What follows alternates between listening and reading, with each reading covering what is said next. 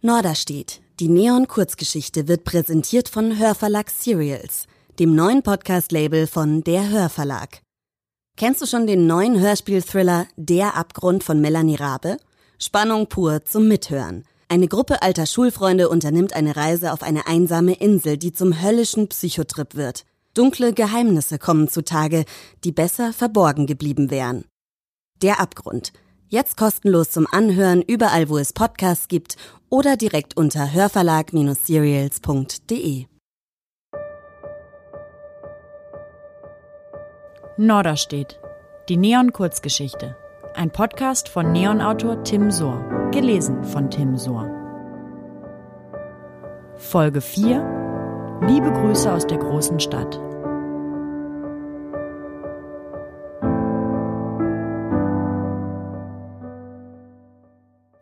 Was bisher geschah. Also eine Weile lief es wirklich gut für Fiona. Erste eigene Wohnung, ein neuer Typ, Lenny, irgendwie genug Energie für die Uni und drei Nebenjobs und dann auch noch eine Vermittlungsagentur, die ihr Manuskript toll fand und sie ein literarisches Naturtalent genannt hat. Wer hört das nicht gerne?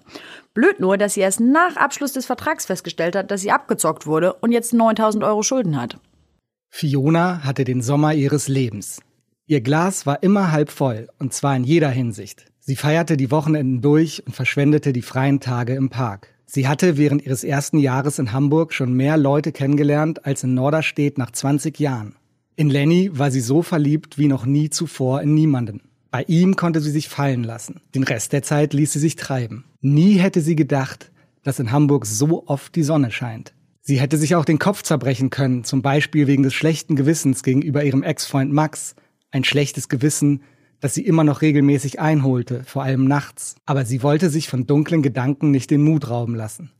Den Mut zur neuen Liebe, zum neuen Leben und zur Verfolgung ihrer Träume. Und ignorierte sie deshalb nach bestem Gewissen. Seit sie ihr Manuskript an einen Zuschussverlag verkauft hatte, der sie prompt um knapp 9000 Euro prellte, hatte sie Schulden zu begleichen. Ihre drei Jobs reichten nun kaum noch aus, um über die Runden zu kommen. Und dass ihr Traum von der Schriftstellerei deshalb auf Eis lag, wollte sie sowieso nicht wahrhaben. Sie lebte jetzt in Hamburg, sie liebte Lenny und ihre neue Wohnung und sie schrieb einfach immer weiter. Wie früher, als Fiona stundenlang vor dem Kaufhausregal stehen bleiben konnte, bis ihre entnervte Mutter endlich das Stofftier kaufte, verbiss sie sich nur noch fester in den Traum vom eigenen Buch. Sie nahm sich Norderstedt, ihren halbautobiografischen Roman von dem Mädchen, das aus der Vorstadt in die weite Welt hinauszog, noch einmal vor und drehte ihn auf links. Mehr Drama, mehr Spannung, weniger Friede, Freude, Eierkuchen. Großstadtleben eben. Lieber ein paar heftige Wendungen als ein Happy End. Noch einmal schrieb sie alle Verlage an, die das Manuskript bereits Monate zuvor abgelehnt hatten. Sie habe den Text noch einmal gründlich überarbeitet, ließ sie die Lektoren im Anschreiben wissen. Sie wusste nicht, wie hoffnungslos ihr Unterfangen trotzdem war. Sie konnte nicht ahnen, dass Absagen von Buchverlagen, sind sie erst einmal getätigt, für alle Zeiten und unwiderruflich gelten. Aber Fiona war nicht bereit, ihren Traum aufzugeben. Ich bin jung, dachte sie, und wenn ich jetzt nicht an mich glaube, wann dann? Ihre frühere Unsicherheit bezüglich ihres Talents war längst einem selbstsicheren Trotz gewichen. Hamburg hatte sie härter gemacht. Und das lag auch an ihrer Wohnsituation. Du musst hier raus, sagte Lenny irgendwann und meinte es gut. Während es Fiona von Tag zu Tag besser gelang, die Katastrophen, die sich in ihrem Haus abspielten, zu verdrängen, machten sie Lenny mit jedem Besuch mehr Sorgen. Diesmal hatte er den Notarzt rufen müssen, weil er im Hausflur bei den Briefkästen, wo es ohnehin immer nach Kotze und Frittiertem roch, über Nachbar Manny gestolpert war, der bewusstlos und mit blutender Nase zwischen den Prospekten der Pizzalieferanten auf dem Boden gelegen hatte. Jetzt mach dich mal nicht verrückt, Schatz, sagte Fiona. Manny hat ungefähr jede Woche eine Überdosis. Lenny sah sie an, als hätte sie den Verstand verloren. Sag mal, was ist eigentlich los mit dir? In letzter Zeit hatte sich die sonst so warmherzige Fiona einen Zynismus angeeignet, der ihr ganz und gar nicht gut stand, wie Lenny fand. Fiona fiel jetzt immer häufiger aus der Rolle. Manchmal konnte Lenny sich darüber amüsieren, zum Beispiel an ihren gemeinsamen Bachelorabenden. Wenn sie über die Teilnehmer der RTL-Kuppelshow lästerten, regte sich Fiona neuerdings aber etwas zu aggressiv über die lächerlichen Gestalten im Fernsehen auf. Die buhlenden Ladies bezeichnete sie dann schon mal als Huren oder Schlampen, Ausdrücke, die sie normalerweise unter keinen Umständen gebrauchte. Lenny nahm es zunächst nicht allzu ernst. Vielleicht muss sie einfach mal Dampf ablassen, dachte er und lächelte lieber in sich hinein. Solange sie zu Hause auf der Couch fluchte, hatte er kein Problem. Es gab aber auch Momente, in denen er am liebsten im Boden versunken wäre, zum Beispiel, wenn sie in ihrem Lieblingsburgerladen zu Abend aßen und Fiona das Fleisch ihres Classic Cheeseburger als viel zu durch empfand. Probier mal, sagte sie und schob ihren Teller über den Tisch. Geht gar nicht. Lenny wusste, dass es nur eine Möglichkeit gab, die Katastrophe eventuell abzuwenden, also biss er ab und sagte noch mit vollem Mund, nö, der ist genau richtig. Fiona tippte sich an die Stirn. Du hast keine Ahnung. Anschließend winkte sie den Kellnern ihren Tisch und schimpfte, könnt ihr nicht mal mehr einen ordentlichen Burger hinkriegen? Fiona selbst bemerkte gar nicht, wie es in ihr brodelte. Wenn sie ehrlich war, merkte sie gar nichts in diesen Tagen. Nicht einmal, dass es eigentlich nicht so recht zu ihrem neuen Leben passen wollte, dass sie eines späten Abends diese WhatsApp-Nachricht an Max schickte. Sie war ein bisschen angetrunken und hatte doch nur kurz an ihn denken müssen. Na und? Geht's dir gut? schrieb sie, als sie schon im Bett lag. Und liebe Grüße aus der großen Stadt, versehen mit einem Zwinkersmiley. Am nächsten Tag kam eine nette Antwort von Max. Es gehe ihm gut und er habe jetzt einen tollen neuen Job. Liebe Grüße zurück aus der Heimat, ebenfalls versehen mit einem Zwinkersmiley. Lenny lag neben Fiona auf der Couch, als ihr Handy vibrierte. Er erhaschte einen Blick auf das Display. Ähm, gibt's irgendwas, das ich wissen sollte? Fiona ärgerte sich darüber, dass sie sich ertappt fühlte. Sie hatte sich doch nichts gedacht bei der WhatsApp an Max. Nö, nuschelte sie. Hast du noch Kontakt zu deinem Ex? Fragte er trotzdem. Und auch wenn Fiona schon in derselben Sekunde merkte, wie dumm diese Reaktion war, konnte sie sich nicht beherrschen und fuhr ihn an. Sag mal, hast du irgendein Problem mit mir? Lenny lachte wie jemand, der eigentlich lieber weinen will. Ich bin dein Freund, sagte er.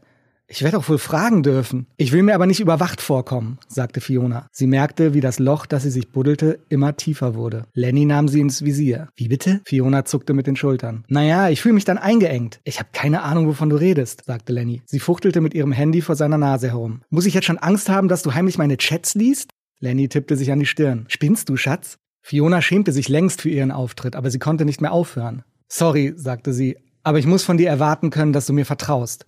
Lenny lächelte wie jemand, der das Gegenteil meint. Alles gut, Schatz. In den nächsten Tagen fand Fiona keine Ruhe.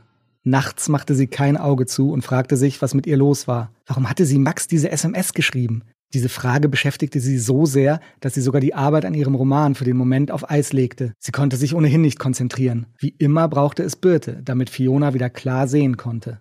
Was wohnen in diesem Haus eigentlich für Freaks? fragte sie und lachte dreckig, als sie Fionas Wohnung betrat, in jeder Hand eine Flasche Rotwein, bevor die beiden Freundinnen für Stunden mit angewinkelten Beinen auf der Couch hockten, ein Glas nach dem anderen tranken und Fionas Liebesleben auseinandernahmen. Ich liebe Max nicht mehr, sagte Fiona wie eine Kriminalbeamte, die das Ermittlungsergebnis präsentiert. Aber ich frage mich ständig, ob es ihm gut geht. Am liebsten würde ich jeden Tag kurz nachfragen, ob alles okay ist bei ihm. Weil du immer noch ein schlechtes Gewissen hast, sagte Birte. Fiona schüttelte kurz den Kopf. Ich mache mir doch nur ein bisschen Sorgen um ihn. Das ist aber nicht mehr deine Aufgabe, sagte Birte und nahm einen tiefen Zug von ihrer Zigarette. Genau genommen ist es nicht einmal mehr dein Recht. Fiona zuckte mit den Schultern. Weiß ich doch. Ist dir überhaupt klar, welche Signale du sendest? Max muss sich doch bescheuert vorkommen. Fiona machte große Augen. Das ist das Letzte, was ich will. Birte klatschte in die Hände. Dann lass es sein. Aber warum fühlt es sich so an, als müsste ich ihm schreiben? Birte lächelte wie als Antwort auf eine rhetorische Frage. Wie gesagt, schlechtes Gewissen. Kann sein. Birte wurde lauter. Aber das muss endlich aufhören. Du hast nichts Verwerfliches getan.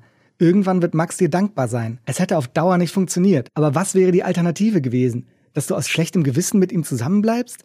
Mach dir mal lieber klar, was für ein Glück du mit deinem neuen Kerl hast. Fiona nickte. All die guten Momente, die sie mit Lenny in der kurzen Zeit bereits erlebt hatte, liefen plötzlich noch einmal vor ihrem inneren Auge ab, schnell aneinandergeschnitten wie ein altes Musikvideo aus den 90ern. Er ist wie gemacht für mich, sagte sie leise, mehr zu sich als zu ihrer Freundin. Lenny ist mein Mann. Sie schwärmte Birte von seinen kleinen Macken vor, die sie so süß fand. Zum Beispiel checkte er immer seinen Look, sobald er an einer Fensterscheibe vorbeikam. Außerdem bildete er sich immer noch ein, so unauffällig in der Nase bohren zu können, dass Fiona es nicht bemerkte. Und er leckte die Zeigefingerspitze an, bevor er eine Magazinseite umblätterte. Birte nahm Fionas Gesicht in beide Hände und bedachte sie mit einem tiefen Blick. Ruf ihn jetzt an. Er soll heute Nacht hier bei dir pennen. Eine halbe Stunde später stand Lenny vor der Tür und Birte verabschiedete sich hastig. Fiona zog Lenny sofort ins Schlafzimmer. In dieser Nacht konnte Fiona zum ersten Mal wieder einschlafen. Sie wachte erst nach neun Stunden auf. Lenny war schon weg. Fiona stand auf und suchte schlurfend die Wohnung nach ihm ab. Aber Lenny war weg.